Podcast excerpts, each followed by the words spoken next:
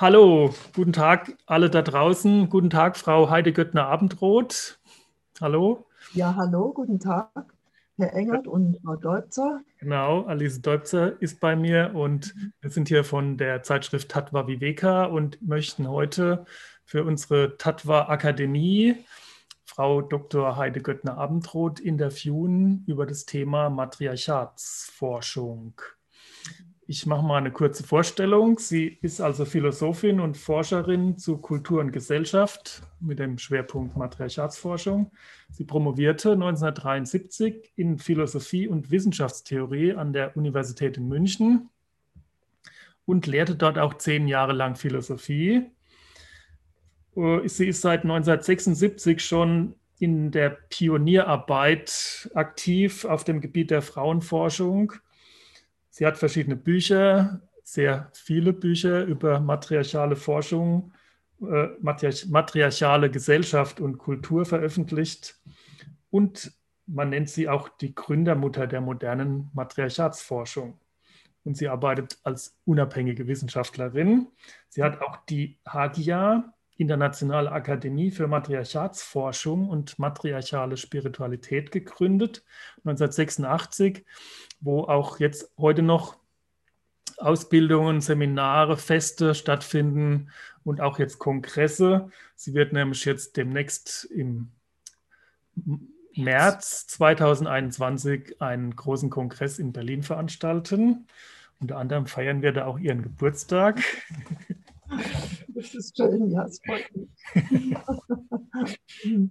ähm, sie war im Jahr 1988 Gastprofessorin an der Universität Montreal in Kanada und 1992 an der Universität Innsbruck in mhm. Österreich. Und sie ist seit 1998 Mitglied des Institute of Archaeomythology in California, USA. Ähm, den ersten Weltkongress für Matriarchatsforschung Societies in Balance hat sie 2003 organisiert und den zweiten Gesellschaft des Friedens 2005 in Texas, San Marcos. Ähm, ja, dann gab es einen dritten Weltkongress in der Schweiz, der der Matriarchatspolitik gewidmet war, 2011. Und sie gehört zu den Frauen, die von der weltweiten Initiative 1000 Frauen für den Friedensnobelpreis 2005 nominiert wurden. Sie hat 19, 2019 äh, den dritten Band ihrer großen Matriarchatsforschungsarbeit veröffentlicht, den ich leider noch nicht in Händen halten konnte. Das war jetzt leider zu spät, aber es gibt also dieses Standardwerk von ihr, ne, warte mal, das hier, die Göttin und ihr Heros. Das ist mein erstes Werk, ja. Genau. Da also. werden wir noch ein bisschen drüber sprechen und dann habe ich noch die zwei. Also es gibt ganz viele. Das ist auch sehr schön über die Musen, für die Musen, die, Griechisch, der, die Musen der Griechen Antike. Okay, das war es von mir erstmal. Ja, vielen Dank für die freundliche Einleitung, Herr Engert. Ich freue mich sehr, dass ich zu diesem Interview eingeladen bin. Ja. Wir freuen uns auch sehr, dass Sie da sind. Ja gut, dann steigen wir mal ein mit einer ja, einführenden Frage. Und zwar, wie Herr Engert jetzt schon gesagt hat, Sie sind eine, Sie sind eine der großen Begründerinnen, Begründerinnen der modernen, auch politischen Matriarchatsforschung. Und jetzt könnten wir knapp, weil unter Matriarchat, das haben Sie in Ihren verschiedenen Büchern dargestellt, da gibt es viele diffuse Vorstellungen und Definitionen. Deswegen würde ich Sie gerne fragen, wie definieren Sie Matriarchat und wo liegen die Kernunterschiede zum Patriarchat? Ja, das ist eine kurze Frage. Ein Riesenteil meiner Forschung beinhaltet. Denn mir ist aufgefallen, dass in der bisherigen Matriarchatsforschung, da wird zwar viel geredet und viel gesammelt, also auch bei den älteren Forschern, aber eine klare Definition, wie diese Gesellschaftsform aussieht, finden wir da nirgends. Das ist sehr schwammig und darum schwimmt auch vieles und kommt, es kommen viele Vorurteile herein und, und emotionale Aussagen. Darum habe ich von Anfang an, als ich anfing vor mehreren Jahrzehnten, war es mein Anliegen, diese Gesellschaftsform an noch lebenden Beispielen zu untersuchen, um aus diesen lebenden Gesellschaften sozusagen den allgemeinen Nenner zu finden, was denn ein Matriarchat überhaupt ist. Und was ich herausfinden konnte, ist, sie sind, also ich mache es kurz, denn die Definition ist etwas umfangreich, sie sind auf der sozialen Ebene organisiert nach der Mutterlinie und der Matrilokalität, also dem Wohnsitz im Mutterhaus. Und diese beiden Eigenschaften setzen Frauen ins Zentrum, aber nicht an die Spitze, in den Mittelpunkt, aber nicht an die Spitze. Und von der, der Mitte her halten die ältesten Mütter dies, ihre Sippen, ihre Clans zusammen. Die äh, ökonomische, die politische Ebene ist, also ich muss auch sagen, die ökonomische Ebene ist auch sehr interessant, denn den Matriarchinnen, also den ältesten Müttern, wird der ganze Clanschatz in die Hände gegeben. Alles, was die anderen Clanmitglieder durch Ernten oder durch ihre Arbeit in verschiedenster Form erwerben, geben sie der Matriarchin in die Hände. Sie besitzt das aber nicht. Sie ist Hüterin des Clanschatzes und verteilt diese Güter nach gemeinsamer Entscheidung wieder gerecht an alle Clanmitglieder. Also das wäre so ein bisschen die ökonomische Situation und die ist sehr wichtig, dass Frauen über die Güter, also die Ältesten über die Güter des Clans verfügen im Sinne einer Verteilungsmacht, nicht Besitzmacht. Das gibt ihnen eine wichtige Position. Dass diese Gesellschaften trotzdem egalitär sind und kein Geschlecht das andere beherrscht, auch keine Gruppe eine andere beherrscht, sieht man in der Politik. Denn in der Politik wird alles über Konsens, das heißt über Einstimmigkeit durch verschiedene Ratsversammlungen beschlossen. Im Clan gilt Einstimmigkeit. Sie beraten so lange gemeinsam, bis sie Einstimmigkeit haben. Und in die größeren, umfangreichen, reicheren Ratsversammlungen wie Dorf oder Stadt oder Region entsenden sie dann vom Clan Sprecher, also Delegierte, das sind in der Regel Männer, die dann auf diesen umfangreichen Ratsversammlungen zusammenkommen, aber lediglich austauschen, was die einzelnen Clanhäuser äh, beschlossen haben. Sind keine Entscheidungsträger, Informationsträger und kehren dann zum Clanhaus zurück und moderieren praktisch die und koordinieren die Politik der einzelnen Clanhäuser. Aber die reale Politik, Entscheidung kommt von den Clanhäusern, also von unten. Das ist ganz interessant für uns zu wissen. Ich nenne das immer, das ist eine echte Gras, Grassroots, also wie sagt man, Basisdemokratie. Das ist interessant, denn das, das können sie wunderbar. Sie haben eben einfach ein System von Räten und das funktioniert auf diese Weise. Und dann möchte ich noch ein Wort hinzufügen über die ähm, weltanschauliche Situation. Also sie, sie haben eine tiefe Verehrung der Natur, die sie als auch die, die große Muttergöttin betrachten, die Erde als die Mutter Erde, die sie sehr verehren und, und auch sehr schonend behandeln, glücklicherweise. Und äh, dann spielen bei ihnen die Ahnen eine große Rolle, aber nicht als Ahnenkult, sondern weil sie einen grundsätzlichen Wiedergeburtsglauben haben, als sie davon ausgehen, dass die Ahnen und Ahninnen als Kinder in die eigenen Plans wiedergeboren werden. Also diese ganz konkrete Wiedergeburtsreligion. Ja, sie kennen auch keinen abgehobenen äh, Gott jenseits, sondern für sie ist die ganze Welt im Grunde immanent göttlich, also das Universum, die Erde und ihre Religion. In ihrer Religion feiern sie das in, in ritualistischer Weise dass man kurz gefasst auf den verschiedenen Ebenen einer Gesellschaft, was eine matriarchale Gesellschaft ist.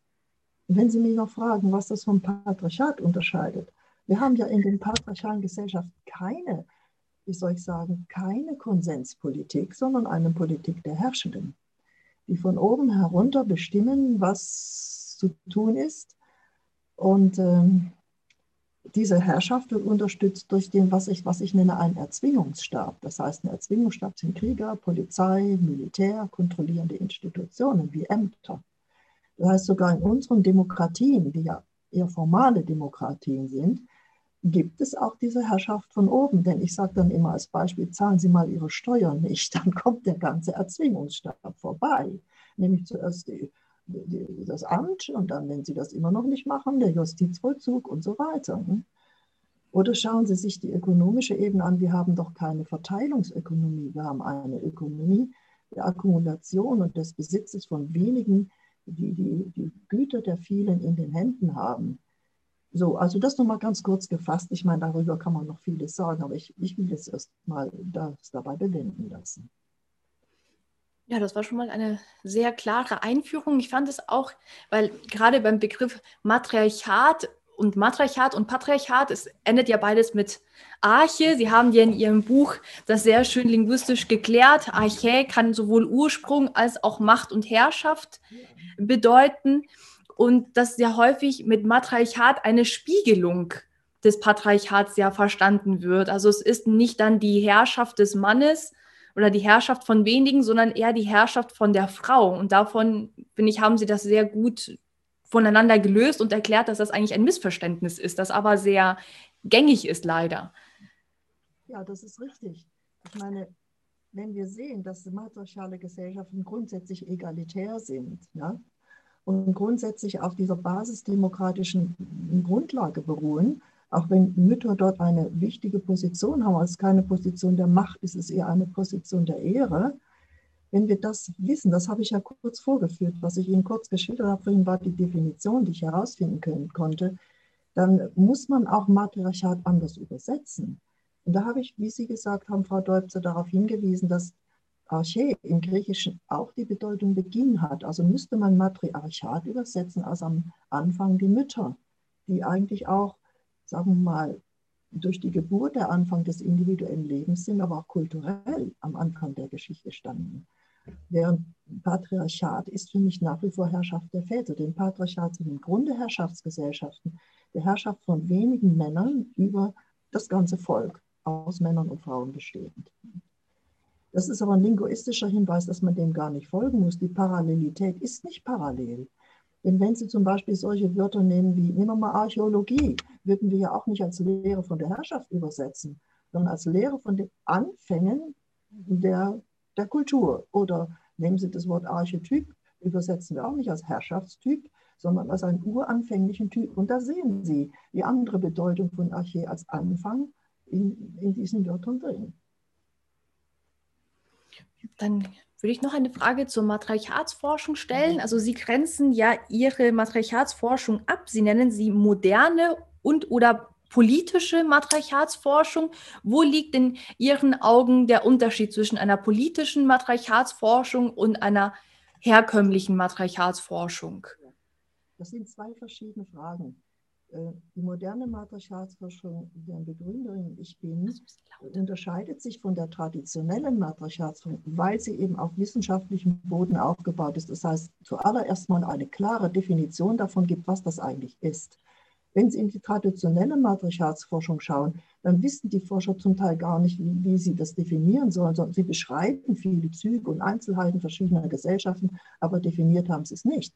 Und dann passieren solche Geschichten wie ähm, zum Beispiel ein Forscher findet in einer Gesellschaft, die er vielleicht Matriarchat nennen will, dass die Männer dort eigentlich gar nicht unterdrückt sind, sondern auch ihre Rollen haben, die mit mit Würde wahrnimmt, dann schreibt er, es ist kein Matriarchat. Ne?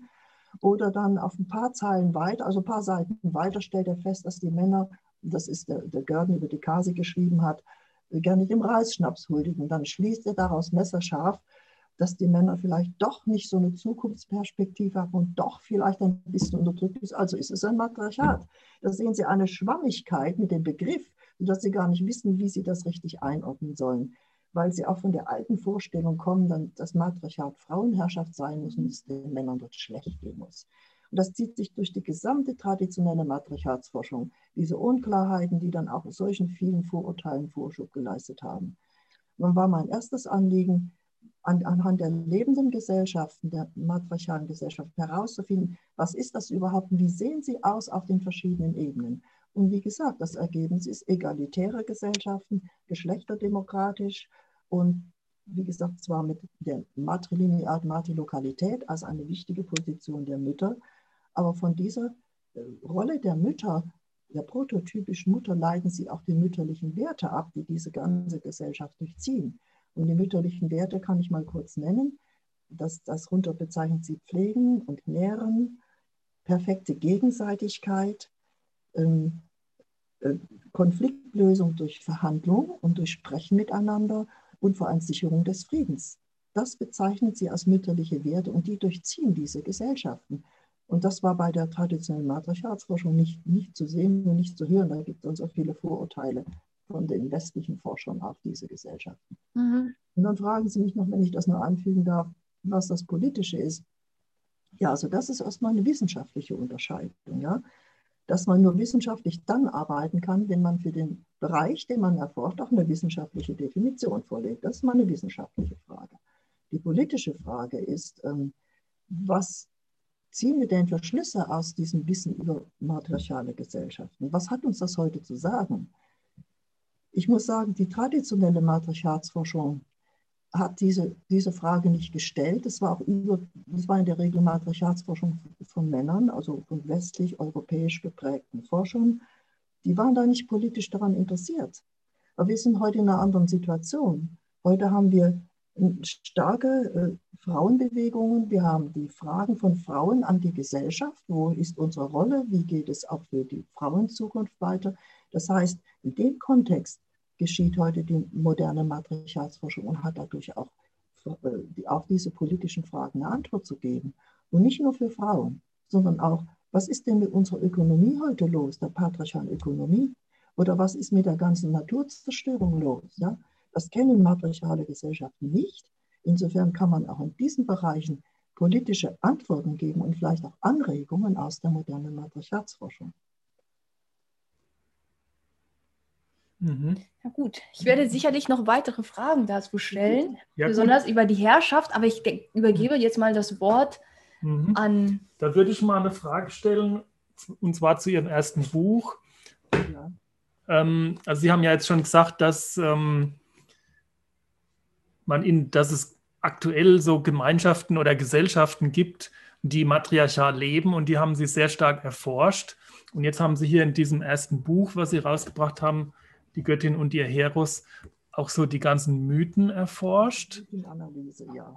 Eine Mythenanalyse gemacht und dann haben sie festgestellt, ähm, dass es da, da sehr viele Hinweise gibt auf so eine matriarchale Gesellschaft und auf die Rolle der Göttin eben und auch auf den Heros.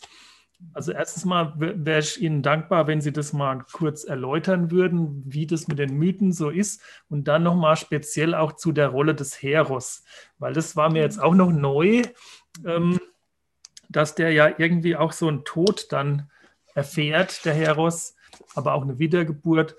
Ähm, vielleicht können Sie uns da mal ein bisschen aufklären, wie das mit den Mythen so ist, ja, was da so alles ja, zu finden ist.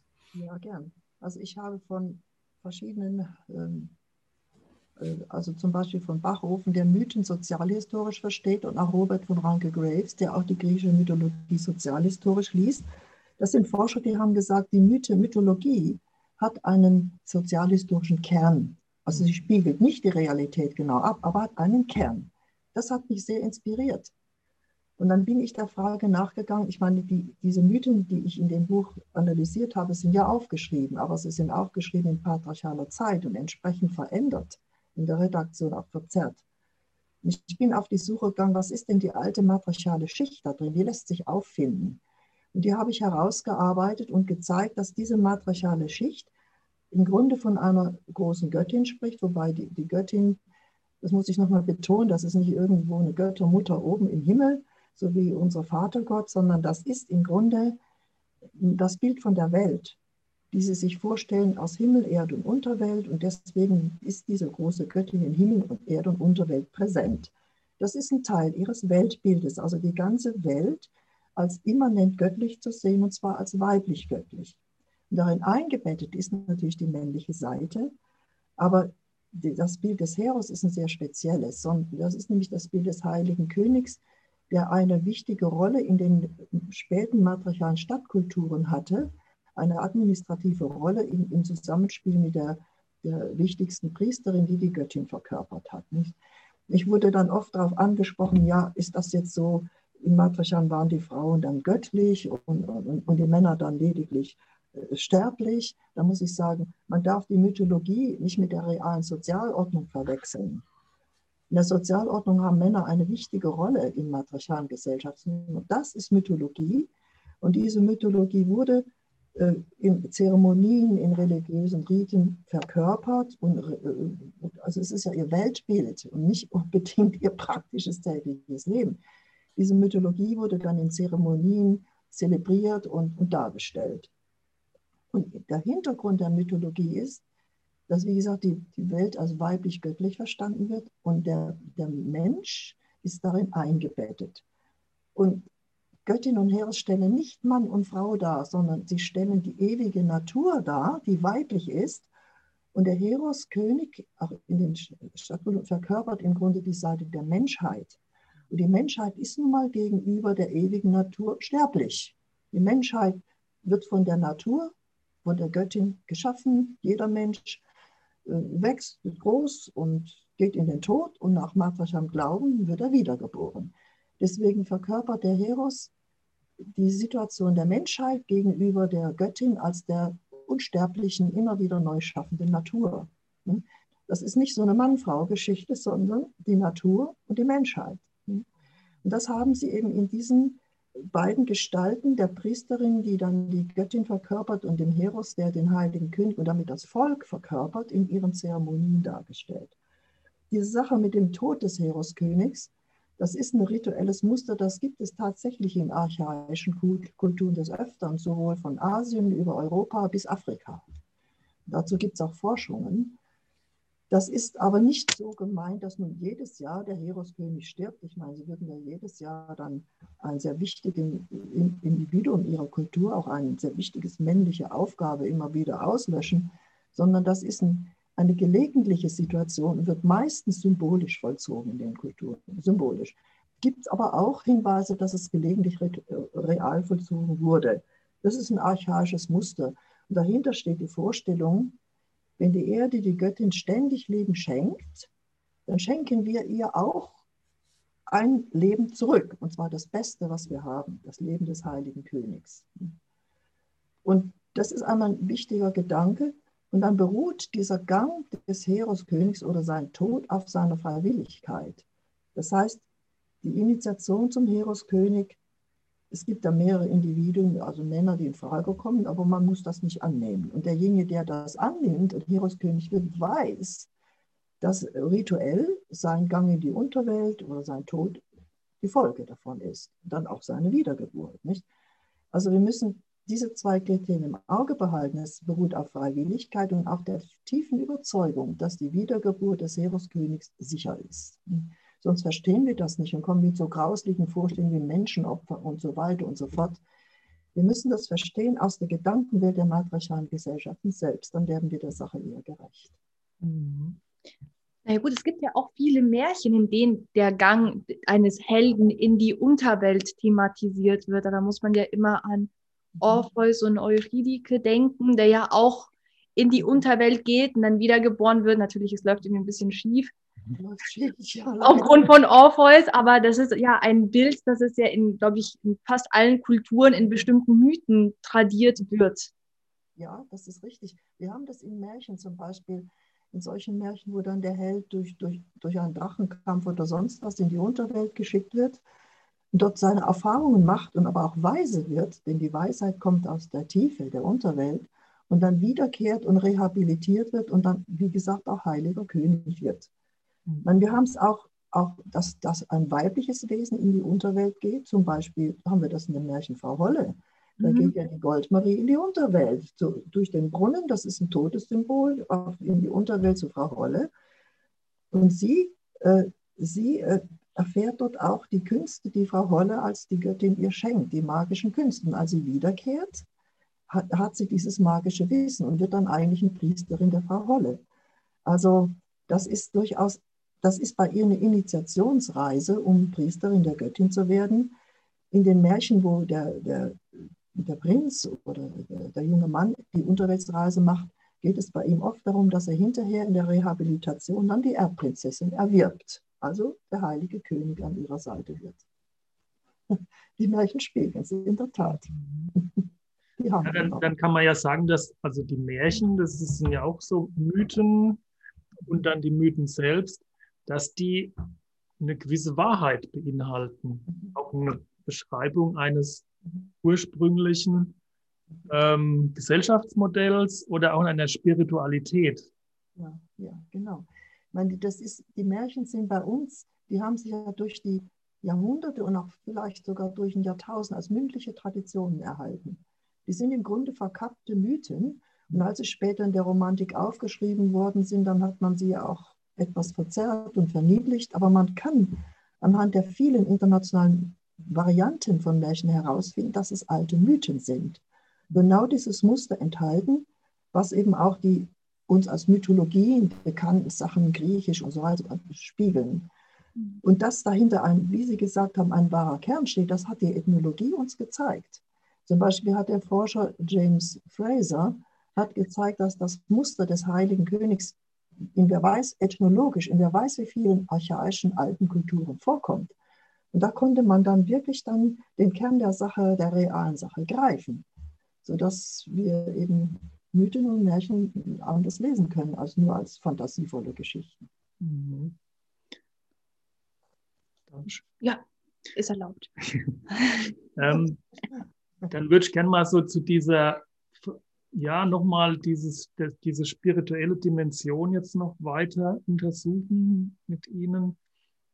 Ähm, Sie grenzen sich in Ihrer Arbeit ja auch gegen so feministische christliche Theologien ab und sagen, dass es ähm, eine eigene spirituelle Arbeit ist, die ein Teil einer neuen Frauenkultur ist. Da habe ich das gelesen in Göttin und ihr Heros.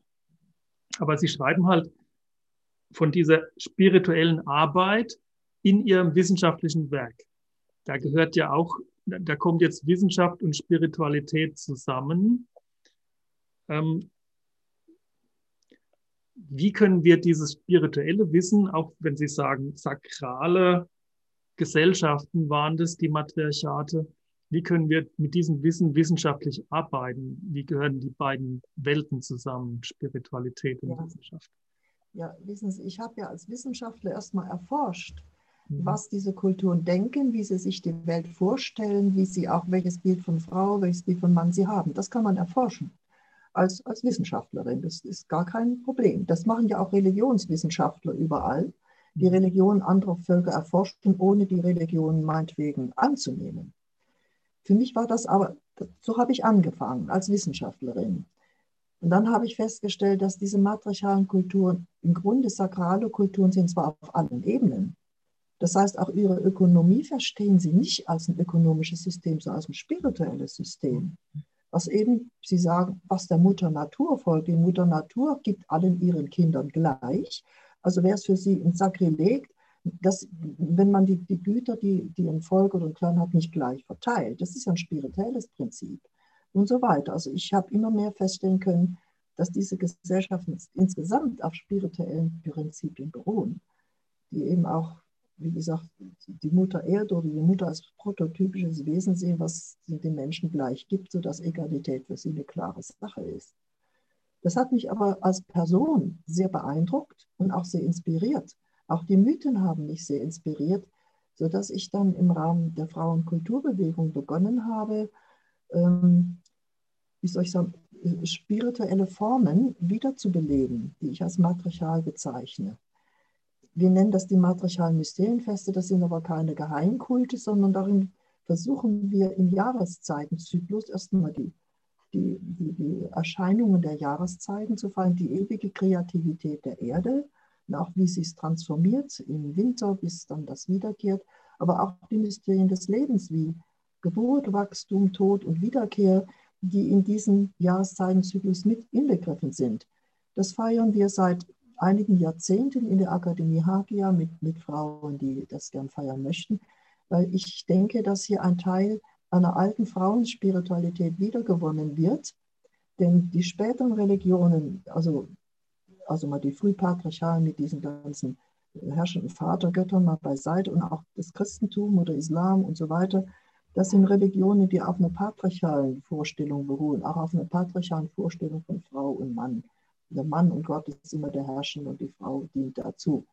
Das hat mich nicht mehr und auch viele Frauen nicht mehr befriedigt, sodass wir auf die Göttin Spiritualität zurückgreifen, um hier auch andere Bilder und auch spirituelle Zusammenhänge für Frauen zu schaffen. Heute bin ich mittlerweile den, an dem Punkt angekommen, das ist eine Spiritualität, die gilt nicht nur für Frauen, sondern gilt für Frauen und Männer. Ich meine, welcher Mann konzipiert sich selber heute nur als der Herrschende, der von oben herunter alles kommandiert? Auch Männer suchen eine Spiritualität, die sie in das große Netz der Natur stärker einbindet. Und das steckt in der matriarchalen Spiritualität drin. Denn das Netz der Natur, wo alles mit allem verbunden ist, schließt sowohl Frauen wie Männer, wie Tiere, wie Pflanzen, alles ein. Und das versuchen wir mehr und mehr in unseren Mysterienfesten zu gestalten. Und wie fließt es jetzt in Ihre wissenschaftliche Forschung ein? Also das mal nicht ein, sondern die Spiritualität und Wissenschaft und auch die Politik sind erstmal drei verschiedene Dinge. Mhm. Ja? Das sind drei verschiedene Dinge, die ich auch nicht vermische. Mhm. Das wird mir zwar vorgeworfen, aber ich tue es nicht. Das sieht man zum Beispiel an meinen wissenschaftlichen Werken, die ich beim Kohlhammer Verlag in mehreren Bänden raussehe. Das ist Wissenschaft. Mhm. Meine politische Arbeit ist davon getrennt und die spirituelle ist eine praktische Arbeit. Mhm. Sie gibt, gibt mir aber einen Vorteil wenn wir uns mehr und mehr in die Symbole und Zeremonien matriarchaler Kulturen hineingedacht und auch gearbeitet haben, hat es mir geholfen, die Spiritualität matriarchaler Gesellschaften, in denen ich ja nicht geboren bin, besser zu verstehen. Ich habe immer wieder beobachtet, dass Forscher darüber, über die Rituale dieser Gesellschaften dicke Bücher schreiben. Ich habe mir gedacht, sie verstehen es letzten Endes gar nicht. Was nützen all die Einzelheiten der Rituale und das verbindende Band ist weg? Ja. Und die die Erfahrung mit matriarchaler Spiritualität hat mir geholfen, diese Spiritualität dieser anderen Gesellschaften besser zu verstehen, soweit ich das kann als Europäerin, aber jedenfalls besser zu verstehen.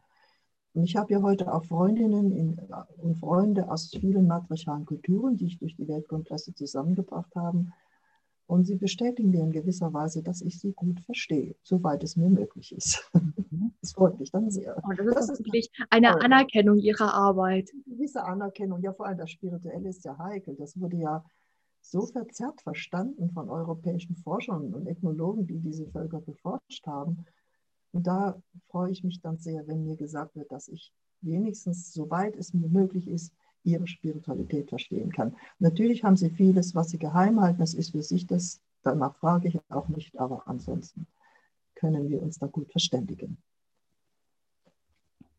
Ja, das ist jetzt interessant, dass Sie nochmal über die weibliche, also über die matriarchale Spiritualität gesprochen haben, im Gegensatz zu einer patriarchalen eher Religion, aber gleichzeitig distanzieren sie sich und kritisieren sie auch in den Werken, darüber haben wir uns heute auch unterhalten, diese neu gepriesene durchgängig weib, also positiv konnotierte Weiblichkeit des New Age, also so ein weibliches Denken oder das, da schütteln sie schon mit dem Kopf, das weibliche Wesen mit der Intuition. Ich muss sagen, in der Tattoo Viveke haben ja auch solche Artikel immer wieder veröffentlicht. Es gab hier immer wieder interne Kritik und ich finde, es ist jetzt sehr erfrischend, dass sie mal eine ganz andere Perspektive zu, zu diesem Verständnis haben. Und ja, möchten Sie uns ein bisschen was dazu erzählen? Da sind wir beide sehr interessiert. Ja, mache ich sehr gerne. Das ist nämlich eine spannende Frage. Wissen Sie, wenn immer die Sache kommt mit dem weiblichen Denken und Fühlen und weiblichen Schreiben und so und weiblicher Ästhetik, da frage ich dann immer etwas kritisch, was ist denn hier weiblich? Nicht? Das müsste man dann definieren. Und dann kommen dann solche Definitionen wie intuitiv und gefühlsmäßig und so weiter. Und dann, ich muss dann sagen, dann werde ich ziemlich, nicht aggressiv, aber ich, ich fühle mich gelangweilt. Denn das sind lauter Klischees, die wir im Grunde aus unserer patriarchalen Kultur haben. Ne? Der Verstand und die Logik, die landen beim männlichen und bei den weiblichen Frauen, da landet dann das Emotionale und sonst noch was und sonst noch was. Wissen Sie, was das ist? Das sind Wesensdefinitionen der Frau und auf der anderen Seite Wesensdefinitionen des Mannes. Und Wesensdefinitionen, die sind immer, ich sage ziemlich krass, falsch. Denn die werden getroffen, unabhängig, da, auch unabhängig von der Reflexion, aus welcher Kultur und aus welcher Zeit stammen sie denn. Ne? Wenn ich mir heute die Wesensdefinition von Frau anhöre, muss ich sagen, die stammen alle aus unserer patriarchalen Gesellschaft. Und darum sind sie, sind sie von vornherein schief, ja. Und ich meine, die gibt es zu haufenweise in der patriarchalen Philosophie, was das, das Weibliche so ist und was das Männliche so ist. Die kann man so nicht schaffen, sondern was, was Frauen und Männer sind oder was sie ausmacht, das kann man nur auf dem Boden bestimmter Gesellschaften zu bestimmten geschichtlichen Zeiten erfassen. Dann rede ich nicht von dem Weiblichen und dem Männlichen, sondern ich rede von Frauen und Männern in bestimmten Gesellschaften zu bestimmten Zeiten. Denn ich denke, wir würden auch ablehnen heute, wenn wir sagen, ja, der Mann heute, was auch so, so manche extreme Positionen aus feministischer Seite sagen, bei den Mann, Männer sind aggressiv und sie unterdrücken gern und, und, und sie, was weiß ich, und sie haben immer recht und sie sind so, so herrschend. Ja, also all diese komischen Zuschreibungen, das ist genauso aggressiv, wie wenn Frauen ständig als die Inferioren oder die, die Emotionalen oder sonst was beschrieben werden. Nicht? Das, wir müssen schauen, wie sind denn wie verhalten sich denn Frauen und Männer in unserer Gesellschaft heute und warum? Und wie verhalten sich Frauen und Männer in matriarchalen Gesellschaften und warum ist das dort anders? Ja? Mhm. Das heißt, wir können es nur auf dem Boden von Gesellschaften sagen, wie Frauen und Männer sich verhalten. Denn die Werte, die eine Gesellschaft hat, prägen sowohl die Frauen wie die Männer. Nicht? Ich sage deswegen manchmal, wir haben im Matriarchat haben wir matriarchale Männer und matriarchale Frauen, die ein anderes Verhalten haben als bei uns patriarchale Männer und patriarchalisierte Frauen. Da sieht man, wie stark die Gesellschaft prägt. Und solche Klischees äh, von dem grundsätzlich weiblichen, dem grundsätzlich männlichen lehne ich sowieso ab. Aus dem Grund, ich bin Geschichtsforscherin und Gesellschaftsforscherin. Mhm.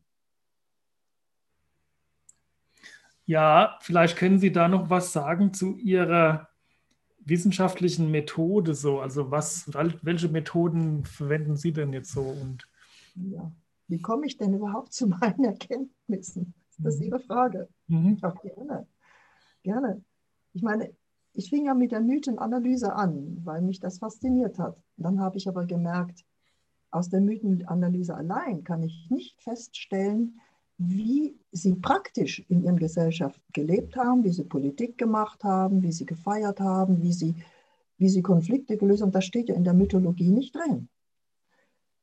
Und das wollte ich aber auch wissen. Ich wollte die ganze Gesellschaft erforschen und nicht nur ihre, ihre wie soll ich sagen, ihre, ihre mythologische Kultur und ihr mythologisches Weltbild. Und das hat mich dann bewogen, äh, dann habe ich einen Blick in die Archäologie getan, habe ich gedacht, nein, also aus den Resten von Grabfunden, Fundamenten oder Artefakten kann ich nicht eine ganze Gesellschaftsordnung erschließen. Da kam ich an eine Grenze. Und das hat mich dann dazu geführt, mich tief in die Ethnologie einzuarbeiten und um diese Gesellschaften, die ja in der Ethnologie als matrilinear beschrieben werden, aber sie sind eben mehr, sie sind matriarchal, weil die Frauen auch die Biete in der Hand haben, mich mit diesen Gesellschaften zu beschäftigen. Und dann fand ich an den lebenden Beispielen in Afrika, Asien und Amerika, fand ich dann diese Gesellschaft und habe daraus ähm, ihre Grundstruktur zu formulieren versucht, die ich in der Definition festgehalten habe. So, und das war eine lange Arbeit, die hat auch dann die Weltkongresse mit sich gebracht, wo ich Männer und Frauen aus diesen Kulturen eingeladen habe, wo sie wirklich mal zu hören und zu sehen waren.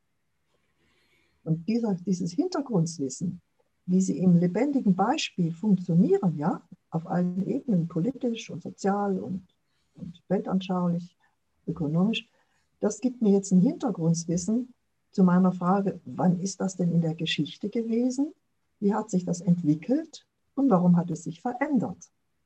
Das heißt, das Hintergrundwissen über matriarchale Gesellschaften führt mich zur Kulturgeschichte zurück und gibt mir die Möglichkeit, vieles, was Archäologen finden, ganz anders zu sehen und ganz anders zu interpretieren, als es dort passiert.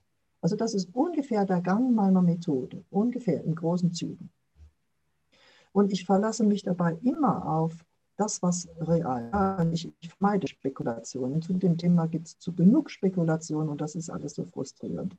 Bei den Ethnologen habe ich mich verlassen auf den ihre Befunde, habe sie allerdings zusammengefügt. Und das ist sehr zersplittert dort. Und bei den Archäologen verlasse ich mich auf ihre Bodenfunde, wobei die wichtig sind. Das muss belegt werden, was wir sagen. Nur die Interpretationen sind manchmal schwierig, denn Archäologen sind keine Ethnologen und, und selten Kulturwissenschaftler. Das heißt, sie haben nicht viel Kenntnis über die möglichen Lebensformen, die Gesellschaftsformen, die es gibt in der menschlichen Vielfalt. Darum kommen sie dann unbewusst interpretieren sie dann aus der Lebensform, woher sie kommen. Das ist unsere heutige Patriarchale. So sieht dann die Interpretation aus. Und das kann man kritisieren. Und ein anderes Bild gewinnen, auch über die Geschichte. Mhm. Ist Ihnen das in der Kürze mhm. genug erinnert? Ähm, ja.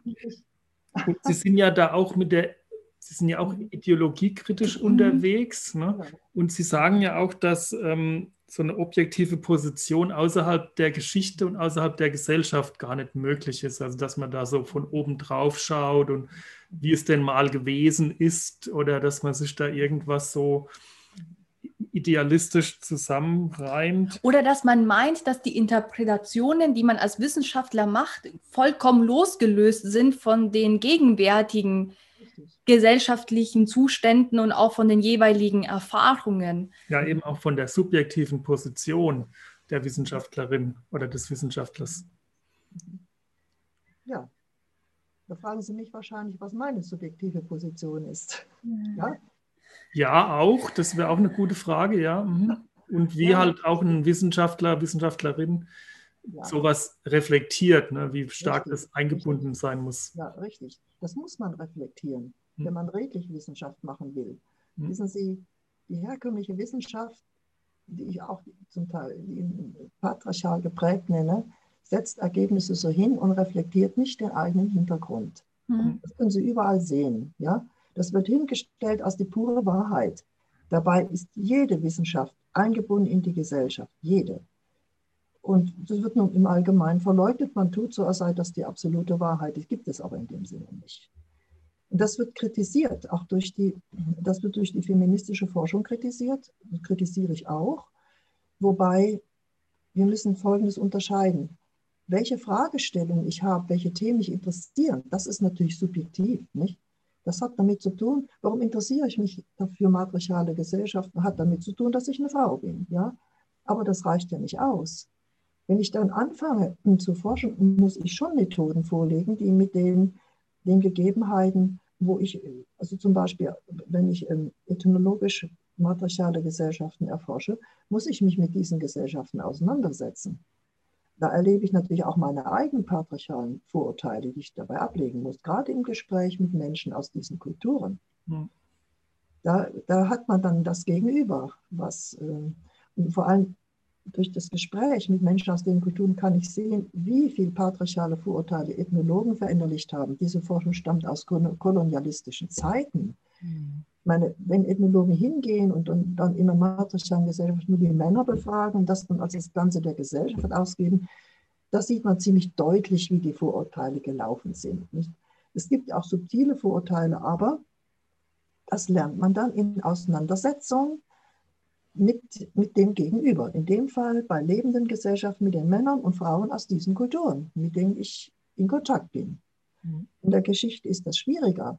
Aber es gibt dann irgendwie, es gibt dann so, so typisch patriarchale Vorurteile, ganz typische, die man auch in der Archäologie wiederfindet. Zum Beispiel, dass ständig der Mann als das herrschende Geschlecht dargestellt wird, ständig, auch wenn gar keine, sagen, wenn gar keine Belege dafür vorliegen.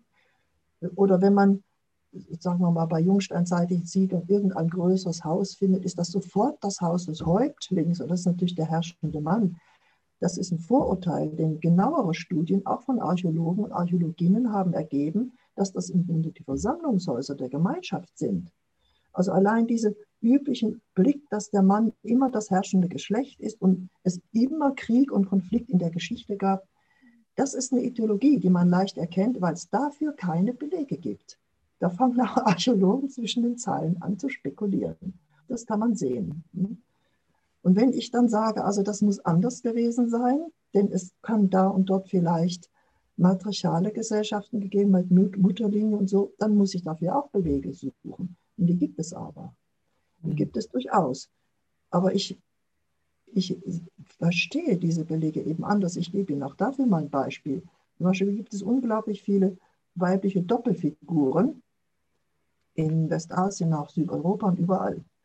Weibliche Doppelfiguren. Da konnten Archäologen nichts damit anfangen. Mhm. Dann haben irgendwelche gesagt, ja, das sind Mutter und Tochter. Ja, aber dann fragt man sich doch, ich meine, das Gesellschaftsgefüge besteht ja nicht nur aus Müttern und Töchtern, sondern auch aus Söhnen und, und Brüdern und so weiter. Wieso genau diese zwei äh, weiblichen Doppelfiguren, ne, Mutter und Tochter?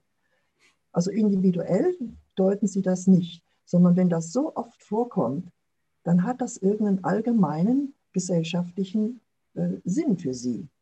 Und das hat mich auf die Idee gebracht, das könnte ja die Mutterlinie bedeuten. Denn die geht natürlich von Mutter und zu Tochter, aber sie, sie ist nicht einfach nur individuelle Mutter mit individueller Tochter, sondern hat eine allgemeine Bedeutung für diese Gesellschaft.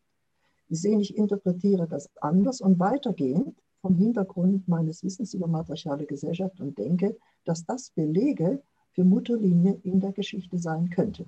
Ein Beispiel. Mhm. Wenn ich meine, die Interpretation bisher gab es eben gar nicht oder nur Mutter und Tochter. Ja, das ist ja banal, das ist trivial. Ne? Es bedeutet aber mehr, wenn es so oft vorkommt.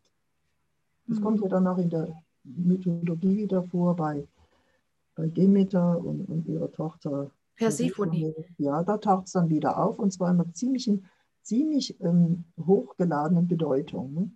Dementsprechend dann auch diese kleinen Artefakte, die man so oft gefunden hat. Mhm. Oder zum Beispiel diese Tausenden von kleinen Figuren, die in der Archäologie Idole heißen. So 98 Prozent weiblich. Die mhm. hat man bisher in den Museen liegen gelassen, ignoriert. Die Archäologin Maria Gimbutas hat sie ausgegraben, hat sie entziffert, hat versucht, sie zu verstehen und hat sie natürlich auch interpretiert von einem gewissen matriarchalen Weltbild her. Das sagt doch was aus wenn in so und so vielen geschichtlichen Kulturen massenhaft diese weiblichen Figuren auftauchen und das, das durch, ja, also das durch, durch mindestens durch Jahrhunderte durchgeht oder sogar durch ein Jahrtausend, das, das muss man interpretieren. Und bisher wurde es nicht interpretiert. Und den Buddhas hat damit angefangen, das zu interpretieren als, als weibliche Ausstärken oder Ausdrucksformen. Sie hat sogar Göttinnen genannt, Göttinnen, die eben das Leben schenken, das Leben nehmen, das Leben transformieren und es wiederkehren lassen. Das ist immerhin eine mögliche Interpretation. Keine Interpretation ist eben auch gar nichts. So war es bisher. Mhm. Also Sie meinen auch, dass man generell eigentlich, man muss es ja irgendwie interpretieren. Und es ist halt dann die Frage, mit welchem Frame, Richtig. mit welchem Schema man das interpretiert. Ja, was ist der Maßstab? Ich meine, wenn dann von manchen Archäologen solche profanen Deutungen kommen, diese Püppchen sind Kinderspielzeug oder sie sind äh, sogar Sexspielzeug für Männer und so, das ist das ziemlich banal. Und es kommt auch aus unserer eigenen Kultur. Ich meine, die Figuren zeigen stark betont weibliche Merkmale, soll Sexspielzeug gewesen sein. Wir, wir, wissen doch gar nicht, ob die jungsteinzeitlichen Menschen Sexspielzeug gebraucht haben. Das kommt ziemlich aus unserer Kultur. Ja. Während, wenn man das ernst nimmt, sind ja nicht nur die Figuren, sondern auch Tempelformationen, die in einem weiblichen Körper gestaltet sind. Das hat alles die Gimbutas rausgebracht, die Archäologin. Dann sieht das ein bisschen anders aus. Dann muss man wahrscheinlich zugeben, dass diese Kulturen stark weiblich geprägt waren, beziehungsweise matriarchal geprägt waren. Und dann fangen, ja, dazu braucht man aber Hintergrundwissen aus matriarchalen Gesellschaften. Ohne das kann man das nicht. Hm? Das Hintergrundwissen aus lebenden matriarchalen Gesellschaften sind zum Teil auch vergleichend die Belege, damit wir nicht spekulieren. Mhm. Ja. Das ist wichtig. Ja. Ja, ich habe auf jeden Fall noch ein Punkt und zwar, was mir beim Lesen eben dieses Buch im Anfang, im Anfang die Mütter, am Anfang die Mütter, war, dass also sowohl in der Wissenschaft oder auch in der Geschichte fehlt es an Beispielen von Gesellschaften ohne Hierarchie und ohne Herrschaft. Oder auch, als Sie gesagt haben, in der Begegnung, aber ich denke, also ich spreche vielleicht aus meiner begrenzten Sicht aus in Europa, man kennt gar nicht so viele andere Gesellschaftsformen. Und auch in ihren Beiträgen, die ich gelesen habe, wird es sehr stark behandelt, dass eine komplexe Gesellschaftsformen mit hoher Arbeitsteilung und auch einem komplexen Zusammenleben einem immer vor, ja, oder vorerklärt wird, man braucht eine herrschende Klasse, die ordnet. Man braucht eine Hierarchie, man braucht eine, ähm, ja, kapitalistische Wirtschaftsform, in denen wenige mehr haben. Mhm. Und ich, also für mich war das Anfang der Woche fast schon revolutionär in meinem Denken, weil ich mir dachte, das stimmt.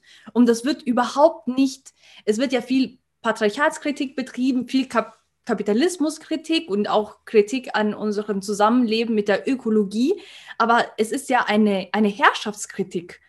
Und das, aber dann dachte ich mir rückschlüssen, dann müssten wir ja unser gesamtes Denken verändern, um unsere Gesellschaft wahrhaftig verändern zu können, weil wir ja vollkommen in diesem, in diesem Paradigma sind, ohne dass, dass wir uns das meistens bewusst sind. Ja, das sagen Sie weise Worte. Ja, aber das hat mich wirklich am Anfang der Woche ein bisschen fassungslos gelassen. Deswegen finde ich, das sollte überall einfach besprochen werden. Wissen Sie, ich nenne das das matriarchale Paradigma. Das ist so zusammenfassend das, was diese Forschung und auch die politischen Überlegungen zusammenfasst. Und ich weiß, dass dieses matriarchale Paradigma revolutionär ist. Ja. Es hebelt so ziemlich alles aus, was wir in unserer Gesellschaft kennen, auf den, der sozialen, ökonomischen, weltanschaulichen Ebene. Und es hebelt wirklich alles aus, was wir so internalisiert haben, verinnerlicht haben, was uns auch indoktriniert worden ist von der Schulzeit an. Ja? Es hebt es aus. Es hat ja durchaus Gründe, dass die Mainstream-Medien und die Universitäten diese Forschung blockieren und nicht haben wollen. Die ist gefährlich fürs herrschende Weltbild. Mhm. Die ist gefährlich für das patriarchale Paradigma, was uns alles so tief infiltriert hat. Und wenn wir unsere eurozentristische Brille haben, und in Europa finden wir das nicht anders, dann halten wir Europa für die Welt, was ja auch völlig falsch ist. Nicht? Ich meine, ich habe sehr viel dazu gelernt durch meine Auseinandersetzung mit matriarchalen Völkern, diese ganze Forschung. Ich habe auch meine eurozentristische Brille dann wegwerfen müssen und mal sehen müssen, dass es in Afrika, Asien, Amerika ganz andere Völker gibt, die ganz anders leben, auch ganz andere Werte haben. Das hat mich sehr vieles gelehrt. Ich habe wirklich viel gelernt. Und diese Aussage, dass es Gesellschaften gibt, die herrschaftsfrei leben, die nimmt man mir dann meistens nicht ab. Das heißt, das ist ja völlig utopisch, kann es gar nicht mhm. geben. Machen. Ja? Das läuft dann alles auf dieser Schiene, so wie wir unsere Welt kennen, so muss es schon immer gewesen sein. Ich muss sagen, es ging mir wie Ihnen, Frau Deubse, als ich anfing mit der Forschung, war ich auch eine Tochter des Patriarchats. Musste so viel, so viel, so viel wegwerfen von allem, was ich gelernt hatte, weil ich einer ganz anderen Welt und Weltsicht gegenüberstand. Und diese Herrschaftsfreiheit kann man sehen, wenn man sieht, wie diese Menschen ihre Gesellschaft organisieren, nämlich von unten her, also Selbstorganisation von unten. Und ich muss sagen, wir unterschätzen gewaltig, wie komplex diese von unten selbst verwalteten Gesellschaften sein können und wie effektiv die sein können.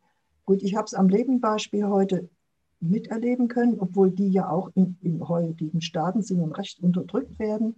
Aber man sieht es auch an der Geschichte. Ich meine, dass es Städte, Stadtkulturen gegeben hat von einer reichen Komplexität, die matriarchal waren, die haben sich von unten organisiert über, über, über ihre Räte, über ihr komplexes Netz von Räten. Können wir uns gar nicht vorstellen. Und Sie haben völlig recht. Es gibt so ein stehendes Muster in der Archäologie. Immer wenn Komplexität auftaucht oder eine Stadtkultur oder Häuser in schön in einer Reihe stehen, muss es jemanden geben, der das geplant hat, denn die Leute von uns sind ja unfähig dazu, die können das nicht. Ne? Und wenn es von oben kam, ja, irgendjemand hat ihnen dann gesagt, so müssen wir das machen. Immer hierarchisch, immer ja. hierarchisch. Das ist auch so eine patriarchale Idee, die ständig in die Geschichte reininterpretiert wird. Ich muss aber sagen, heute gibt es mehr und mehr kritische jüngere Archäologen und Archäologinnen, die sagen, nein, es gab auch in der Geschichte egalitäre Gesellschaften. Man sieht es daran, dass, dass eben keine Herrscher Insignien oder Herrscherhäuser archäologisch gefunden wurden, dass die Leute in der Tat sich von unten selbst organisiert haben. Es dringt langsam durch, so tröpfchenweise. Ich freue mich immer drüber, dass es in der Geschichte auch egalitäre Gesellschaften gegeben hat. Nicht? Sie finden es mehr und mehr heraus. Also das patriarchale Klischee hat schon Risse. Mhm. Nun sage ich allerdings, diese egalitären Gesellschaften waren matriarchal. Das ist noch ein Schritt weiter. Denn wer hat sie denn so egalitär gemacht? Welches Wertesystem steckt denn dahinter? Das ist ja nicht das Wertesystem, wir sind alle gleich. Wir sind nicht gleich. Wir sind verschieden in Geschlecht, Alter, Fähigkeiten, sondern dahinter steckt das Wertesystem, dass alle gleich, Menschen gleichwertig sind und in, der mütterlichen, in, den, in diesen mütterlichen Werten, die ich genannt habe, als gleichwertig in ihrer Verschiedenheit alle gleich angenommen sind. Das sind matriarchale Werte, die stecken hinter matriarchalen Gesellschaften. Denn diese Art von Gleichheit, wie wir es heute formulieren, nivelliert ja die Verschiedenheit von Alter, Geschlecht und sonst noch was. Natürlich sind wir Menschen verschieden, aber man muss aus der Verschiedenheit doch keine Hierarchie machen. Die Verschiedenheit wird in matriarchalen Gesellschaften als Reichtum verstanden Reichtum der Menschen, der Verschiedenheit der Menschen, der Völker, der Verschiedenheit der Wesen auf der Welt. Und diese Verschiedenheit ist ein Reichtum und die wird, wird, wie gesagt, von diesen mütterlichen Werden liebevoll gleichzeitig gehütet und geschützt. So wie eine prototypische Mutter ihre verschiedenen Kinder alle gleich nährt, unterstützt und behandelt. So, so stellen Sie sich das vor. Ja? Also, diese gleich egalitären Gesellschaften sind eben im Grunde matriarchal. Und man muss sich Ihnen in dem Zusammenhang noch eine Anekdote erzählen. Der berühmte Archäologe Jan Horder, der die jungsteinzeitliche Stadt Schartal-Hügel nochmal untersucht hat, hat festgestellt, wirklich die Leute leben egalitär. Die Häuser sind gleich, die Grabsitten sind gleich.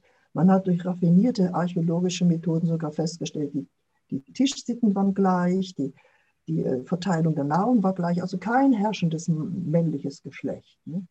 Dann habe ich ihm geschrieben, ich konnte ihm in Englisch antworten, wie schön, dass Sie die Gleichheit bewiesen haben. Sie haben eine matriarchale Gesellschaft bewiesen. Schauen Sie sich mal an, zum Beispiel die Göttin-Ikonographie. Sie haben die Göttin jetzt an den kleinen Figuren gezeigt. Genau daraus ergibt sich ja die Gleichheit der Menschen. So wie Mutter Erde alle ihre Wesen gleich nährt und die Sonne über alle gleich scheint, so ist das in matriarchalen Gesellschaften. Ich danke Ihnen, dass Sie eine matriarchale Gesellschaft bewiesen haben. Hatte natürlich nicht annehmen wollen, aber ich habe es ihm geschrieben. Das ist der nächste Schritt, den vielleicht eine neue Generation von Archäologen und Archäologinnen und Wissenschaftlerinnen lernt oder annehmen könnte. Das wäre ja schön. Mhm. Ja, es kommen ja dann doch die Ebenen wieder zusammen. Sie haben vorhin gesagt, Wissenschaft, Spiritualität und Politik muss man unterscheiden, darf man nicht vermischen. Mhm. Aber mir scheint, dass man sie doch verbindet, oder? Ja. Ne? Weil ja. man kann das nicht isoliert voneinander ja. bearbeiten. Am Anfang muss man es analytisch mal trennen, weil die Politik folgt anderen Regeln, Spielregeln als die Wissenschaft und auch die spirituelle Leben und Arbeit folgt auch anderen Spielregeln. Das muss man am Anfang mal analysieren, trennen. Aber in der Gesamtheit eines Lebens oder einer Lebensweise fließt es natürlich zusammen, da haben Sie recht. Nun betrachte ich mich, wie soll ich sagen, ich bin Wissenschaftler und das bin ich auch durch meine Ausbildung. Ich habe ja nicht nur Philosophie, sondern Wissenschaftstheorie studiert. Da kriegt man eine sehr gute wissenschaftliche Hintergrundausbildung. Aber ich bin natürlich als Person, als Mensch auch eine Gesamtheit. Das heißt, das Spirituelle trägt auch mein Leben. Und wie gesagt, und das Politische kann man bei den heutigen Verhältnissen nicht außen vor lassen. Mhm. Dazu muss man politisch Stellung nehmen bei der Situation, in der Situation in der Welt, in der wir sind. Das, das schreit ja zum Himmel. Mhm. Also da fühle ich mich dann noch manchmal aufgefordert. Ich werde auch gefragt, welche Antworten denn aus der Matriarchatsforschung zu dem oder dem und dem Problem gegeben werden können, dann gebe ich die Antworten, auch wenn sie sehr unbequem und sehr revolutionär klingen, in der Tat. Ist es vielleicht auch ein Merkmal von matriarchalem Bewusstsein, dass man diese Dinge verbindet, dass man eben ganzheitlich oder wie kann man das sagen? Ja. Würden Sie das ja. unterschreiben? Ja, ja, Sie haben völlig recht. Ich meine, äh, als Menschen sind wir ganzheitliche Wesen, auch wenn, wie gesagt, erstmal in der Arbeit das erstmal trennen muss, um es nicht zu vermischen, denn dann kommt man zu falschen Ergebnissen. Aber als Menschen sind wir ganzheitliche Wesen. Und ich denke, heute in der Zersplitterung der Welt und auch in der Splitterung unseres Denkens geht nichts anderes, als dass wir auch ganzheitliche Antworten geben. Aber aus, aus einer guten Analyse, die wir vorher gemacht haben. Da gebe ich Ihnen völlig recht. Und das ist notwendig. Ich meine, die Spiritualität ist nicht nur in matriarchalen Gesellschaften das verbindende Band, das ist es ja auch in unserem Leben. Solange sie so abgespalten wird oder nur auf, auf die offiziellen Institutionen wie Kirche und, und Tempel und Synagogen abgeschoben wird und ansonsten das, das Leben profan und, und gierig verläuft, ja, habgierig verläuft, solange haben wir keine Rettung, sondern das Spirituelle sollte alles wieder verbinden, damit wir wie ich sage ich es mal etwas unbescheiden, damit wir zu einer humaneren Lebensweise kommen, als wir es heute haben. Ja. Der Spiritualität geht es ja ein bisschen so wie den Frauen. Mhm. Wird ja auch in der Wissenschaft äh, gedifft. Ja, ja. Disqualifiziert. Sie, das, das gebe ich Ihnen völlig recht. Also diese, ich war ja nun lange genug an der Universität mit der Wissenschaft im Elfenbeinturm, ja, die aber letzten Endes weil sie ihren eigenen Hintergrund nicht reflektiert, dann ständig der Politik und dem Kapital zudient. Ja, das wird dann nie gesagt, nicht? Ja. Und auch die Spiritualität abschneidet und darum die Menschen viel zu reduziert versteht und Geschichte zu reduziert versteht. Das bringt das dann zustande, was wir heute haben. Ja? Diese Trennung von allen Bereichen, wo in jedem Bereich dann Macht ausgeübt wird, ne, wo man, hm, statt dass, dass das zusammengesehen wird, denn dass es auch zusammengehört, auch in der Gesellschaft. So wie, wie ich sagen würde, wie die Grund, der Grundsatz der matriarchalen Spiritualität lautet, alles ist mit allem verbunden, das kommt von daher. Und wenn wir was rausschneiden, dann schaden wir zwar dieser rausgeschnittenen Sache, aber auch uns selbst. Mhm.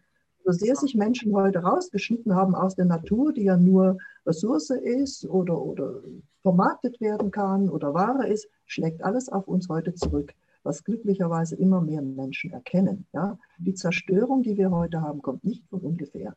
Die kommt genau aus dieser zerschneidenden und machtgierigen und habgierigen Haltung. Mhm. Und das kritisiere ich zutiefst und radikal von der Matriarchatsforschung her. Mhm. Und was ja eben auch noch diskreditiert wird, ist eben, dass die früheren Gesellschaften immer so als primitiv hingestellt werden. Das ist ja auch nicht richtig. Ne? Ja, das ist nicht mhm. richtig. Das ist nicht richtig. Nehmen Sie mal zum Beispiel den altsteinzeitlichen Menschen, ne? den Neandertaler. Da, wenn man das Wort sagt, Neandertal, naja, irgendwie so schon in Fällen, ja, der seine Frau an Haaren hinter sich in die Höhle schleppt, ne, der Fred Feuerstein, primitiv bist und, und nicht mal sprechen kann, sondern immer nur ho, ho, ho sagen kann. Also das ist lächerlich. Mhm. Denn die neuere Forschung zeigt, da muss ich die Forscherin Marie König nennen, die die altsteinzeitliche Symbolik genau erforscht hat, die neuere Forschung zeigt, dass der Neandertaler 100.000 vor unserer Zeitrechnung die erste Raumordnung abstrakt gedacht hat, indem er die Himmelsrichtung, ein Himmelsrichtungskreuz entwickelt hat, wie unseren Kompass heute. Und zweitens die erste Zeitordnung erfunden hat, anhand der Phasen des Mondes. Das haben Frauen und Männer gemeinsam herausgefunden. Ich muss sagen, das sind enorme abstrakte Leistungen. Wenn man bedenkt, sie haben das aus dem Nichts getan. Sie hatten keine Vorläufer, keine kulturellen Vorläufer, auf deren Schultern sie gestanden haben, aus dem Nichts heraus. Diese abstrakten Leistungen, Raum und Zeit zu formulieren, um sich in der Welt, in der sie sind, orientieren zu können. Und andere symbolische Leistungen. Ich will gar nicht in die Details gehen. Das heißt, sie waren so intelligent wie wir, nur standen sie ganz am Anfang der Kultur und haben Elementarstes entwickeln müssen, weil sie nicht auf auf Tausenden von Generationen, auf den Schultern von Tausenden Generationen von Generationen standen, wie wir heute. Und das muss ich sagen, da zeigt mir auch die Forschung, man kann doch diese Menschen nicht als primitiv bezeichnen, sondern als früher. Sie waren früher als wir. Mhm. Sie sind unsere Ahnen und Ahninnen, unsere Vormütter und Vorväter, wenn wir es so sagen wollen, auf deren Schultern wir heute auch noch stehen. Mhm. Das, das habe ich mir dann abgewöhnt. Jetzt kommt noch die Frage zum Integralen. Okay. Ja. Ähm, wir hatten noch eine Frage, weil das Thema der kommenden Ausgabe, wo eben auch dieses Interview erscheinen wird, heißt Ego und höheres Selbst. Und da mhm. werden wir, kennen Sie den Philosophen Ken Wilber zufälligerweise? Ja, ich, ich kenne seine Schriften so am Rande. Mhm, weil wir hatten eben auch gesehen, dass Sie ähm, sich gegen diesen integrativen, bewusstseinsevolutorischen Paradigma stellen, weil das greift ja auch darauf zurück, dass die Menschen in der, sagen wir mal, in der Altsteinzeit oder in der Vorzeit, um das jetzt mal so oberflächlich zusammenzufassen, ja mehr so einem instinktiven, magischen Weltbild waren und wir bewegen uns ja. immer weiter einer ja, Bewusstseinsentwicklung hin und Bewusstseinserweiterung, aber dass es auf jeden Fall linear nach oben geht oder halt zum, zum ja, also höheren, zum geistigen hin. Fortschrittlich. Fortschrittlich, das passt. Wissen Sie, wenn das wahr wäre, würden wir heute in der besten aller Welten leben. Ja. Wenn es linear ständig aufwärts gegangen wäre, dann hätten wir heute die beste aller Welten. Das kann ja gar nicht stimmen, nicht? denn wir stehen heute vor Problemen. Naja, hm? also wie gesagt, nachdem ich mir abgewöhnt habe, fremde Völker und frühere Kulturen als primitiv zu betrachten, sondern ich meine, der Altstein, nehmen wir mal den altsteinzeitlichen Menschen, der hatte genauso wie wir instinktive Seiten, der hatte emotionale Seiten und der hatte intellektuelle Seiten, genau wie wir. Das war ein ganzheitlicher Mensch, genau wie wir. nur stand er am Anfang der Kultur. Mhm. Nicht? Also da, das ist schon mal, ändert schon mal die Perspektive. Und dann muss ich sagen, was Sie zitiert haben, das sind die Stufentheorien der Geschichte. Genau. Aus der Kolonialzeit. Nicht?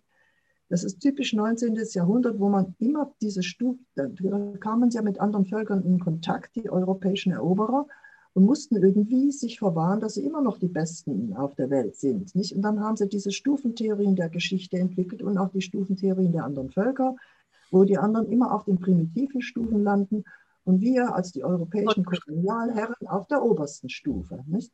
Das ist eine so äh, extrem politisch und rassistisch gefärbte Ideologie, der widerspreche ich vehement. Und ich glaube, dass diese, ich bin überzeugt, dass diese Vorstellung von den Bewusstseinsstufen noch immer die Spuren dieser Stufentheorie der Geschichte trägt. Mhm wie gesagt, dem widerspricht. Wir müssten ja heute in der besten aller Welten leben, mit dem wunderbarsten, am meisten erweiterten Bewusstsein, wenn das stimmen würde. Das stimmt aber nicht. Mhm. Denn die, die, ähm, der Untergang zum Beispiel matriarchaler Gesellschaften durch patriarchale Entwicklungen ist ein Rückschritt in der Geschichte, in meiner Meinung. So haben patriarchale Geschichten Militär, äh, strategisches Denken, Militär und Waffentechnik hervorgebracht, was ja heute weiter und weiter und weiter getrieben wird bis zum Overkill. Mhm. Aber ist das menschlich gesehen eine gute Entwicklung? Was, was wir haben in patriarchalen Gesellschaften ist oft ein soziales Chaos, emotionale Probleme ohnegleichen, die aus Herrschaft und Unterdrückung entstehen, Gewalt gegen Minderheiten, gegen Frauen, gegen anderer Kulturen ohne Ende, das ist doch keine positive Menschheitsentwicklung. Matriarchale Kulturen haben, kannten das nicht. Weil sie herrschaftsfrei haben, haben sie auch eine spezielle Toleranz gehabt, auch gegen andere Völker, andere, auch Menschen, die anders aussahen. Deswegen wurden ja die weißen Eroberer von diesen matriarchalen Völkern oft mit Freundschaft empfangen. Ja? Das heißt, die menschlichen das menschliche Zusammenleben hat einen enormen Niedergang erlebt, seitdem wir patriarchale Zivilisationen haben. Hm. Das ist ein revolutionärer Bruch nach unten. Auch wenn die Technologie weiter ist als damals, hm. da müssen wir uns entscheiden, was finden wir denn besser?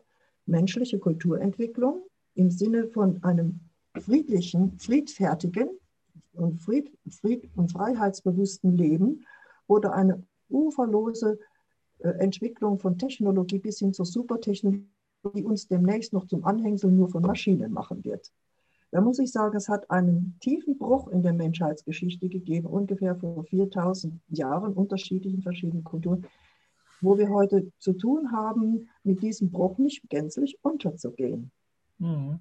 Nicht, da, da, sehe ich auch keine Höherentwicklung des Bewusstseins. Denn wären matriarchale Gesellschaften nicht untergegangen und hätten sich weiterentwickeln können, hätten wir heute vielleicht ein, ein sehr positives menschliches Zusammenleben und ein sehr human weiterentwickeltes Bewusstsein. Ich sehe nicht, dass wir heute eine höhere Bewusstseinsstufe haben. Wir haben eine problematische Bewusstseinsstufe, eine sehr problematische.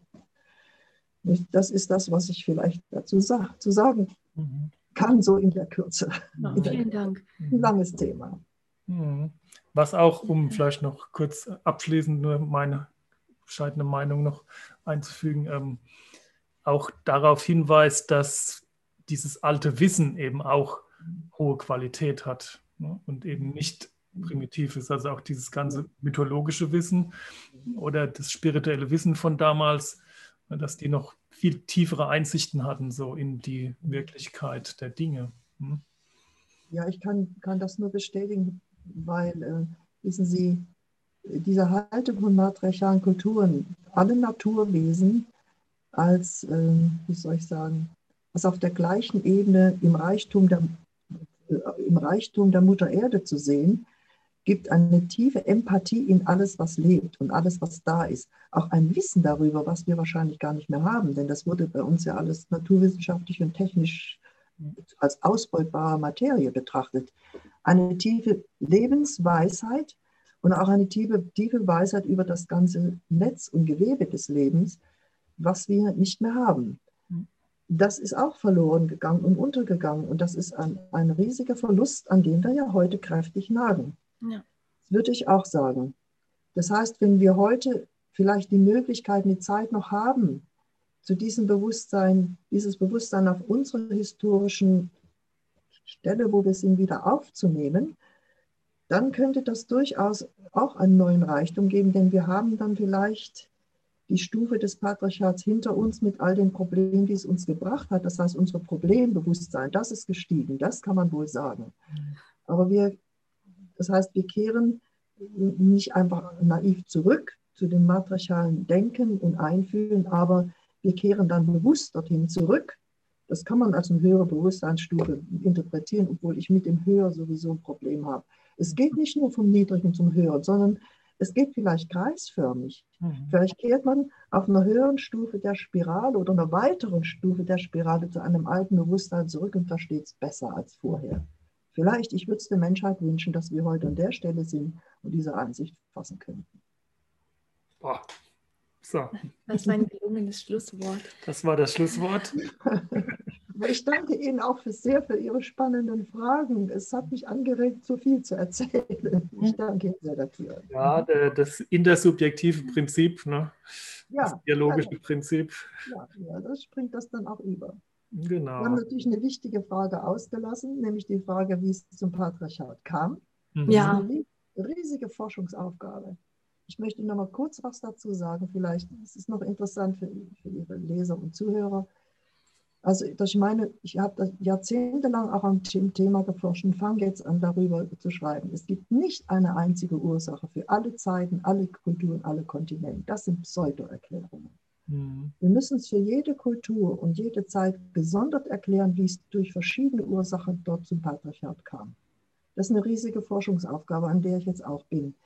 Aber eins kann ich grundsätzlich sagen, es hat nicht mit, wie soll ich sagen, mit defizienten mit inneren, Defizit, de, de, Entschuldige, mit inneren Defiziten matriarchaler Gesellschaften zu tun, mhm. sondern das kam durch Druck von außen.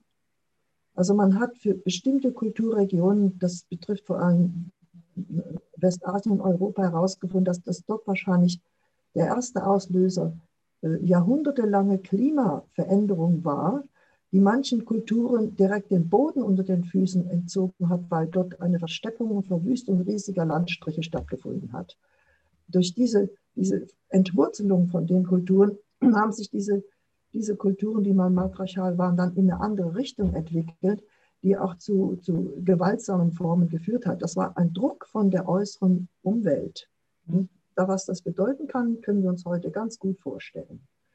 Sie meinen die Saharasia-These? Ja, ja, zum Und, Teil. Die Sarah Haas-These stimmt zum Teil. Es mhm. gibt da zwar auch Mängel daran, aber ist egal. Die, die hat einen, einen, ganz guten Ansatz, Ansatz gemacht.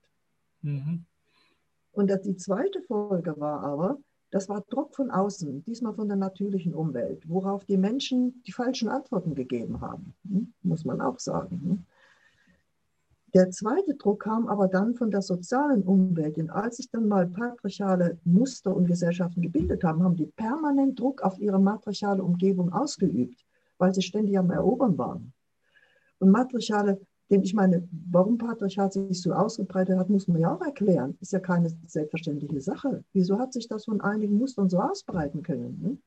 Das hat damit zu tun, dass dann der vorher natürliche Druck jetzt zum sozialen Druck wurde. Denn diese patriarchalen Gesellschaften mussten von ihren inneren Konflikten immer wieder ablenken durch Eroberung nach außen. Die haben ständig diesen Ausbreitungszwang gehabt, den inneren Ausbreitungszwang. Was heißt denn das für die matriarchale Nachbarschaft? Entweder wehren die sich nicht, dann werden sie eingesackelt, oder sie fangen an, wie wir es auch in manchen Fällen geschichtlich erlebt haben, wie zum Beispiel bei den Irokesen in Nordamerika, bei der Invasion der Weißen, die haben dann auch angefangen, ein Kriegerwesen zu entwickeln, um sich zu verteidigen. Das ist natürlich ein Problem für eine matriarchale Gesellschaft, die eigentlich Muster hat, die nicht auf ein Kriegerwesen und eine Kriegerkaste eingestellt sind. Das hat dann eine gewisse Erosion innen erzeugt, aber da sie sich über, über Jahrzehnte verteidigen mussten gegen eine aggressive patriarchale Nachbarschaft, hat das dann auf die Dauer auch zum Zusammenbruch ihrer matriarchalen Kultur geführt. Mhm. Das heißt, es ist immer Druck von außen, der matriarchale Gesellschaften ruiniert und unterminiert hat und nicht irgendwelche Fehler von innen, wie es oft angenommen wird. Mhm. Das wollte ich kurz noch dazu sagen. Dürfte ich auch noch eine letzte ganz pragmatische Frage stellen? Ich wollen Ihnen auch nicht Ihre Zeit rauben, aber ich bin ja bei dem Herrschaftsdenken eigentlich stehen geblieben gerade oder jetzt seit ein paar Tagen und da wollte ich Sie fragen, wie denn Ihre Forschung oder eben diese ja, diese Ergebnisse über Herrschaft und Hierarchie denn in linken feministischen Bewegungen oder Kreisen aufgenommen wurden? Es ist, oder? Es ist sehr unterschiedlich. Also ich meine, Mainstream wehrt sich dagegen. Es ist einfach zu revolutionär, sagen wir es mal unter uns. Ja. Linke Kreise, teils, teils. Zum Teil wird das angenommen, vor allem wenn sie linksfeministisch geprägt sind. Äh, dann schon, ja, zum Teil, weil es ist also auch eine tiefe Gesellschaftskritik drin in genau. der Staatsforschung. Bei feministischen Kreisen ist es unterschiedlich. Ich meine, es gibt feministische, wir haben ja verschiedene Feminismen. Es gibt ja nicht den Feminismus. Mhm. Es gibt den Gleichheitsfeminismus, wo Frauen in dieselben Rollen streben, die Männer heute haben. Und in meinen Augen, ich sage es mal ganz scharf, im Grunde nur das weibliche Gesicht zu den patriarchalen Mustern hinzufügen. Ne? Und die Strukturen aber nicht ändern. Ja. Da ist natürlich das, was ich sage, auch nicht so beliebt, weil es eben auch zu gefährlich sein könnte für Karrierestreben. Ne? Aber es gibt eben auch andere feministische Kreise, den Differenzfeminismus, es gibt, äh, es gibt kulturellen Feminismus und so weiter und so fort. Da ist das stark verankert, aber nicht nur da. Meine Kontakte beziehen sich, ich habe Kontakte zu diesen Alternativen, zu vielen alternativen Gruppierungen zu dem Differenzfeminismus, die das System kritisieren und nicht das System nochmal mit einem weiblichen Gesicht verdoppeln wollen. Dann habe ich viele Kontakte zu Indigenen. Ja? Und wie gesagt, das ist so das Umfeld, in dem ich arbeite. Und äh, Sie können auch sagen, die Nischen. Aber diese Nischen sind alle wichtig. Und da bin ich vertreten. Und diese mhm. Nischen sind glücklicherweise viele und werden heutzutage immer mehr. Ja, zum Glück. Auch, auch Ihre Zeitung ist eine ganz wichtige Nische, was kein abwertende Vokabel ist, sondern eine aufwertende. Genau. Ja, ja, genau. Wir, wir versuchen ja auch hier andere Formen des Wissens und vergessenes Wissen oder auch Verbindungen zwischen Gebieten herzustellen. Genau. Ne? Ganzheitliches. Genau. Das halte ich für ganz wichtig. Wir haben so, so wichtige alternative Bewegungen, die Ökobewegung, die Gemeinschaftsbewegung, die auch die Frauenbewegung ist eine alternative Bewegung, die Bewegung indigener Völker und so weiter. Es ist so wichtig, dass, dass da Brücken geschlagen werden, dass ja, ja. diese Bewegungen mehr kooperieren miteinander, denn es sind viele Menschen darin und die sind alle wichtig. Ja. ja. Sehe ich auch so. Mhm. Yeah, super. Ja, aber hoffentlich wird es einfach noch viel mehr Menschen erreichen. Ja. Also hoffen, ja, das wäre ja, besonders mit der Herrscher. Ich finde, das ist ein mhm. unglaublich wichtiges, wichtiges Thema. Thema ja. ja. weil es eigentlich unser gesamtes weil wir unser gesamtes Denken verändern müssen. Ja, und ich finde, gerade an den Universitäten sollte genau sowas behandelt werden. Ja. Da sind, sitzen doch angeblich die schlauesten Köpfe. Nein, und nicht nur da. Ja, leider nein. Aber ich finde, es ist eigentlich so wichtig. Deswegen, ich, ich weiß schon, was ich zu Weihnachten verschenken werde. die schlauesten Köpfe sitzen da nicht nur, es sitzen sehr viele schlaue Köpfe auch außerhalb. Ich kenne die Institution Universität zur Genüge und ich habe sie bewusst verlassen. Mhm. Denn das ist auch, das ist eingekasteltes Wissen, das ist in Disziplinen zerteiltes Wissen. Ich finde es sehr wertvoll, was da verarbeitet wird, aber die grund grundsätzliche Haltung der ja. Universität ist nicht mehr universell. Ja. Bis zum Spezialistentum, das geht nicht mehr. Und das, das hilft nicht viel. Ja? Hm. Das hilft wirklich nicht, die grundsätzlichen Probleme, die wir heute haben, Antworten darauf zu geben. Das ist zu speziell, das ist zu, zu karriereorientiert, das ist, ja. ist nach wie vor zu sehr Mainstream. Ja, ich möchte noch was sagen. Also ich habe mich auch oft mit dem Gedanken beschäftigt, ja, wir, die Alternativen, mich eingeschlossen, wir sind ja gar nicht viele und so weiter. Es sind sehr viele. Nur, die sind natürlich in dieser wie heißt heute Leitkultur, das ist eigentlich die herrschende Kultur, nicht sichtbar. Ja? Die werden dauernd unsichtbar unter dem Deckel gehalten, aber es sind sehr, sehr viele. Mhm. Ich arbeite ja auch weltweit mit diesen Gruppierungen zusammen. Es sind unendlich viele und ich bin froh, dass sie da sind. Denn die mittlerweile bekommen ja diese drüber gesetzten Systeme, diese Herrschaftssysteme ziemliche Risse, nicht wahr? Das sehen wir überall. Gut, dass die anderen da sind. Ja. Sie, ich und alle anderen auch ja, wir machen weiter ne? und vielleicht setzt sich das irgendwann mal durch, ja, auf eine Art friedlicher Revolution. Ja, ja, ja als Graswurzelbewegung. Ich finde, das ist so eigentlich eins der Begriffe, wo wir alle im Einzelnen anfangen. Weil unsere Arbeit lässt sich ja immer nicht mehr vom Leben trennen. Das ist etwas, was mir immer wieder auffällt. Deswegen bin ich auch so froh über meine Arbeit bei der Tatva Viveka, dass man es nicht voneinander trennen kann. Diese Themen, die einen begegnen, ihre Arbeit, die Arbeiten von so vielen Menschen, das prägt so sehr mein eigenes Leben. Und ich denke, so wird es jeden gehen, der mit seiner Arbeit einen großen Sinn sieht und auch eine Form der, der Arbeit an sich selbst, dass es einfach da keine Trennung geben kann. Das gehört absolut dazu, da haben Sie völlig recht. Wissen Sie, haben auch so schön gesagt, eine friedliche Revolution. So ist es. Ich, ich denke immer, eine matriarchale Revolution, die bis auf die Wurzeln geht. Denn was ist denn die Wurzel unseres Lebens? Das sind die Mütter, die Kinder, die Erde und alle Menschen inbegriffen. Das ist die friedliche, wenn wir auf diese Wurzeln wieder kommen, haben wir eine friedliche Revolution. Das ist eine matriarchale Revolution. Nicht? Das hat nichts mehr zu tun mit diesen ganzen Herrschaftssystemen, die die Menschheit über Jahrtausende so unglücklich gemacht haben. Aber die kann nur friedlich sein. Das Denken ist revolutionär, aber nicht mehr, nun kommen wir mit, der, mit dem revolutionären Bajonett daher. Das geht langsam, aber friedlich, aber es geht in die Tiefe, wirklich in die Tiefe, bis auf die elementaren Lebensgrundlagen zurück. Das sind eben, wenn ich es nochmal sagen, das sind die Mütter, die Kinder, die Erde, das sind die Männer sowieso inbegriffen. Wenn ich die Mütter betone, will ich nicht die Väter ausschließen. Die Mütter haben ja Töchter und Söhne, nicht wahr? Aber die, die Mütter, und meine ich jetzt nicht die patriarchale Mutterschaft, sondern ich meine diese mütterlichen Werte, die wir in matriarchalen Gesellschaften haben, sind die Werte, von denen wir alle leben. Denn wir Menschen wollen alle genährt werden, wir wollen gepflegt werden, wir wollen Gegenseitigkeiten haben, wir wollen uns auf gleicher Augenhöhe begegnen und wir wollen Frieden haben. Das sind die Werte, die haben wir tief in uns, dann ist das gar nicht so weit weg. Mhm. Und dahin soll es gehen, für die ganze Menschheit. Hm. Genau. Na gut, dann hoffentlich bis nächstes Jahr in Berlin. Ja, schön, freut mich. War sehr interessant, äh, sehr inspirierend. Ne, die Zeit geht ja. schnell rum. Ja, ja. Wir haben zu viel Material jetzt für den Artikel. ja, aber wenn Sie es als ein Video ausstrahlen, kann genau. das drin bleiben. Genau. Ich weiß, das sind immer die redaktionellen Fragen dann am Schluss. Ja. Genau. Ich danke Ihnen auch. Das war sehr schön, mit Ihnen zusammen zu sein und zu sprechen. Ja, vielen herzlichen Dank und bis bald. Bis bald wieder, ja.